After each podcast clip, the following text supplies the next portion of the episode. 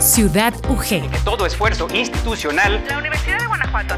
Un placer recibirles de nueva cuenta. Pero antes de iniciar. La vida de la máxima casa de estudios del estado de Guanajuato a través de esta frecuencia. Ciudad UG. Ciudad UG.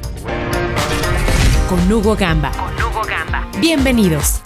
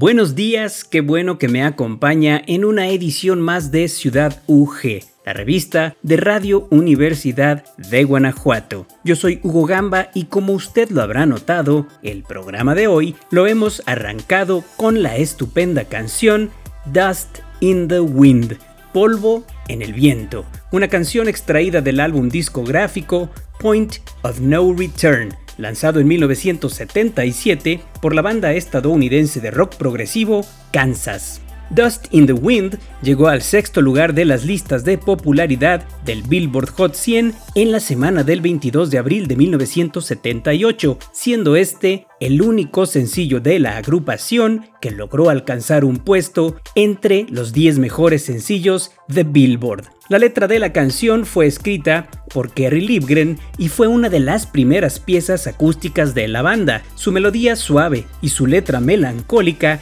difiere ostensiblemente de otros éxitos de la agrupación. El interludio de la canción contiene una melodía distintiva y el memorable solo de violín interpretado por Robbie Steinhardt. Una gran canción sin duda. Y bueno, entrando en lo que será el resto de Ciudad UG, este jueves 30 de julio, le comento que, además de una canción más, también tendremos la colaboración de Enrique Arriola y el deporte universitario más adelante. Pero en este momento me gustaría que escuchara conmigo un material más de la serie Retratos Culturales, producida amablemente por el campus Elaya Salvatierra. En su producción de hoy, los compañeros del cuerpo académico, actores sociales, identidades y desarrollo rural nos adentran al misticismo que rodea a la bebida tradicional fermentada de origen prehispánico del agua miel, mejor conocido como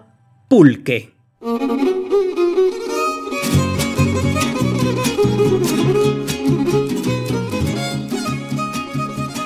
De padre y madre el pulque. Este es el son del pulque, yo se los voy a cantar. Para los hombres, los hombres de mucha ley. Me subo en él, me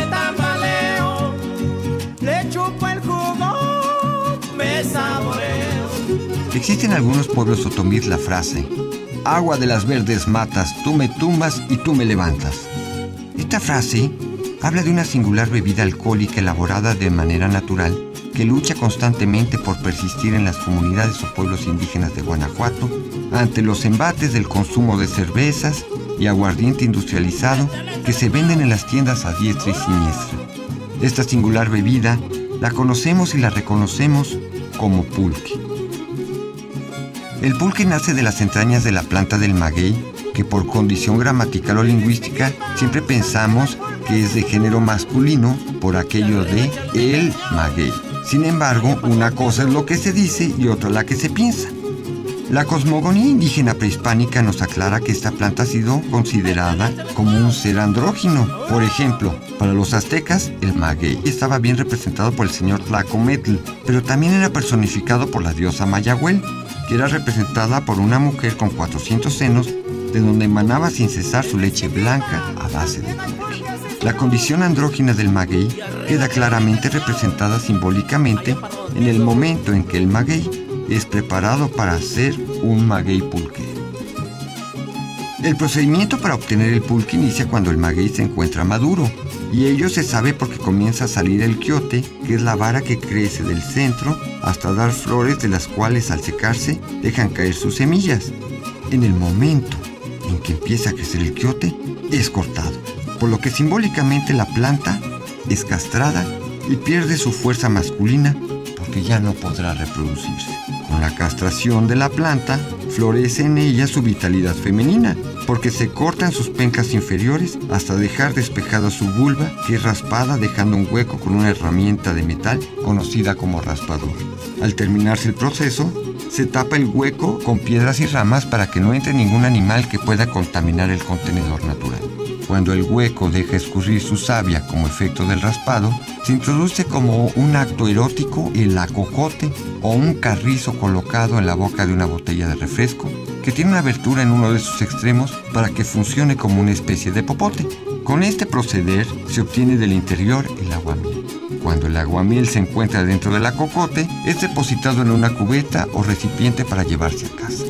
Desde ese día, el maguey se convertirá en un cántaro para obtener de su vulva central el aguamiel. Y para que el maguey no se seque, debe rasparse dos veces al día, una por la mañana y otra por la tarde. En los hogares en donde se prepara el pulque de manera tradicional hay tinajas u ollas de barro previamente curados. La manera de realizar la curación de una tinaja es de la siguiente manera. Primero se lava bien y se deja solear hasta que se seque por completo. Después, sobre carbón en brasas, se pone a tostar en un plato azúcar y chiles cascabeles. La boca de la olla se voltea cubriendo el plato y con un trapo en la parte superior se envuelve la olla para evitar que se escape el humo. A este proceso se le llama somerear la tinaja. Ahí se queda hasta que las brasas dejen de producir calor. Por último, en su interior se menea alcohol. Una vez somereada la olla, ya está lista para elaborar el preciado pulque. Ahí se deja fermentar por primera vez el aguamiel durante tres días hasta que espume. Dependiendo la cantidad de espuma, será la calidad del pulque. ya que si da mucho será buen pulque, porque la espuma es como si fuera la fuerza del maguey. Regresando a la concepción andrógina del maguey, se puede afirmar que sigue vigente en la actualidad, ya que para los otomíes del estado de Querétaro, el pulque es considerado como la sangre de Cristo, mientras que para los cesar o chichimecas con as, el pulque es la leche de la Virgen de Guadalupe. En algunos lugares de Guanajuato, el pulque se deja fermentar con zumo de tuna para obtener una bebida conocida como colonche, mientras que en otros lugares, durante las fiestas patronales se le condimenta con frutas para elaborar lo que se conoce como charape. En ese estado, es un elemento ritual que se intercambia entre los mayordomos. Y así, el pulque, como bebida ritual y ancestral, regresa a su origen sagrado, al mundo de los dioses, ahora convertidos en santos patrones. Investigación, voz y texto, Luis Enrique Ferro Vidal. Producción del cuerpo académico, actores sociales, identidades y desarrollo rural para Radio UG, División de Ciencias Sociales y Administrativas, Campus Celaya Salvatierra. Ya con esta me despido, ya me voy a retirar. Y le digo a mis amigos, ya me voy a trabajar. Me subo en él,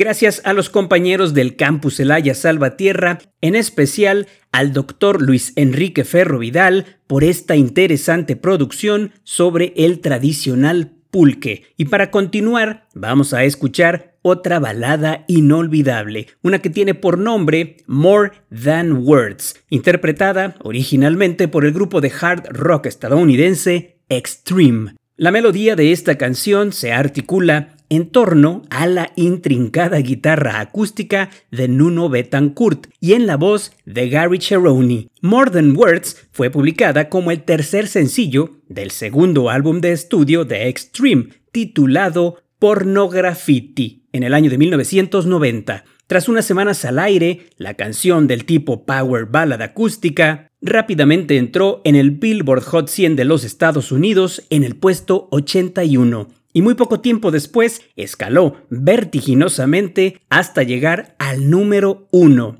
Asimismo, el sencillo logró alcanzar el puesto número 2 en la UK Single Chart, donde, curiosamente, el grupo tuvo éxito antes de su descubrimiento en América. Del año de 1990 le dejo en compañía de Extreme y su canción More Than Words.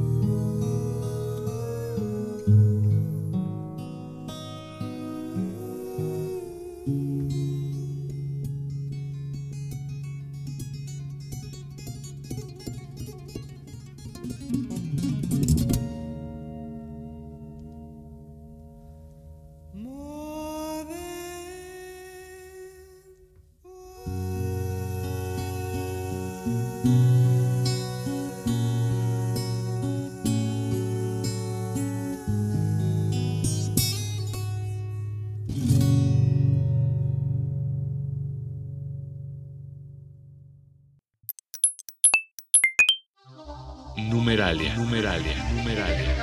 Dos de cada tres profesores en América Latina son mujeres. Numeralia. Gracias por continuar en sintonía de Ciudad UG esta mañana. Enseguida le quiero dar la bienvenida, como cada jueves, a Enrique Arriola, quien en su colaboración de hoy nos continúa presentando más entrevistas con distintos integrantes de los selectivos Abejas UG en las que charlan acerca de sus experiencias en esta contingencia sanitaria y sus aspiraciones atléticas. En esta ocasión, Quique platicó con Salma Karen Villegas, jugadora del equipo de básquetbol femenil de nuestra casa de estudios. Vamos a ver lo que ella le comentó. Adelante, Quique, por favor. Muy buen día, Hugo y amigos de Ciudad UG. Los saluda Enrique Arriola y para esta ocasión, en lo que es esta sección deportiva, vamos a presentarles una entrevista más con estudiantes deportistas que integran los selectivos Abejas UG y toca el turno de Salma Karen Villegas, destacada integrante del selectivo femenil de básquetbol. Recordemos que este equipo apenas el año anterior logró romper una racha muy importante de 21 años consecutivos en poder asistir a una universidad nacional. Hay que señalar que Salma Karen Villegas está a punto de egresar del programa de contabilidad en la División de Ciencias Económico-Administrativas del campus Guanajuato. Así que esta contingencia evidentemente la ha afectado. Existe la posibilidad de que no pudiera volver a representar al selectivo Abejas UG por cuestiones de elegibilidad. Además de que, por supuesto, el tema del trabajo en equipo no es posible realizarlo por las circunstancias en las que nos encontramos actualmente. Vamos a escuchar esta plática que tuvimos recientemente con Salma Karen Villegas, integrante del selectivo Abejas UG de básquetbol femenil. ¿Cómo han sido estas circunstancias de adaptación para ti en lo particular en la práctica del básquetbol, ¿no? que además es un deporte de conjunto? ¿Cómo, te has podido adaptar, entre comillas, para mantenerte en forma, seguir activa en esta disciplina? Pues es un poco muy difícil porque hay muchas limitaciones, no tenemos el material, no tenemos el, el contacto con mis compañeras, con mi coach, es muy difícil estar a distancia, eh, hacer ejercicio porque pues no, en realidad en casa pues nada más tengo como pequeños pequeños materiales como bicicleta, un aro en la que puedo salir un rato y, y hacer unos tiros, entonces sí es un, un poquito muy difícil, se me ha vuelto muy difícil en ese tipo de, en esta situación ya que no podemos salir ni a la cancha, ni a comunicarme a mis, ver a mis compañeras, ni comunicarme, entonces sí es un poco difícil en la en esta situación. Oye, Salma Karen, y bueno, hablando precisamente de, de, la comunicación, si bien ya lo explicas, por supuesto no, no pueden hacer entrenamientos juntos o tener el contacto con tu entrenador, ¿cómo han tratado de mantener el, el tema de, de, decir, bueno, seguimos todos en el mismo canal, en este caso todas las chicas que integran el selectivo, tus compañeras y tu entrenador, de alguna manera han podido establecer eh, rutinas o canales básicos de comunicación para mantener cuando menos eh, la actividad, como bien lo comentas tú? Sí, el medio en el que hemos estado relacionados todos y comunicadas todas es a través de WhatsApp. A veces mi entrenador hace conferencias en Zoom y nos platica pues que tenemos que estar activas, que podemos hacer este tipo de ejercicio, este, estar en contacto entre nosotras mismas. Es un poco muy difícil estar todas en la misma, en el mismo canal, en la misma disponibilidad de tiempo para hacer este la rutina o, la práctica que nos que el coach Omar nos nos ayuda a estar en, en disponibilidad. Y, y, bueno, en el caso de, de lo que ha sucedido con el selectivo abejas, recordar un poco que nos cuentes pues lo que se vivió ya hace algunos meses, por supuesto, cuando la Universidad de Guanajuato fue sede del Estatal Femenil de Básquet. Eh, ustedes como equipo hicieron otra actuación muy destacada, llegaron a la final, desafortunadamente ahí se perdió el pase directo, pero ¿cómo vivieron ese, ese proceso que les da todavía, por supuesto, la oportunidad de clasificarse a través del regional a la Universidad Nacional? Pues era un proceso muy, era mejor que, que antes porque ya muchas de las, mis compañeras que estudiaban fuera, venían a entrenar, todos estábamos en comunicación, este, estábamos siempre ahí intentando pues mejorar cada día, entrenar, comunicarnos y ese proceso, esto lo, bueno, el proceso de la pandemia pues fue un como pausa en todo, entonces este es difícil, es triste porque muchas de nosotros ya nos vamos, ya ya no estamos en, en nuestro último año, es en nuestras últimas prácticas. Entonces yo creo que es un poquito más complicado porque era un proceso en el que todos estábamos juntas, todas íbamos a ir a competir a la, a la a lo que queríamos ser porque una vez este ya llegamos al, a la universidad, ahora era lograrlo otra vez, este juntas todas como equipo porque pues era nuestro último año de muchas y ahora este proceso pues es muy difícil y triste porque muchas de nosotras nos vamos, muchas este ya están a la mitad, muchas ya pues sí, ya no ya es difícil que volvamos a integrarnos como equipo, entonces sí es como un poco muy difícil ahora el proceso pues se quedó en pausa y es como de a ver qué, qué puede pasar. En ese sentido, platícanos de tu caso personal.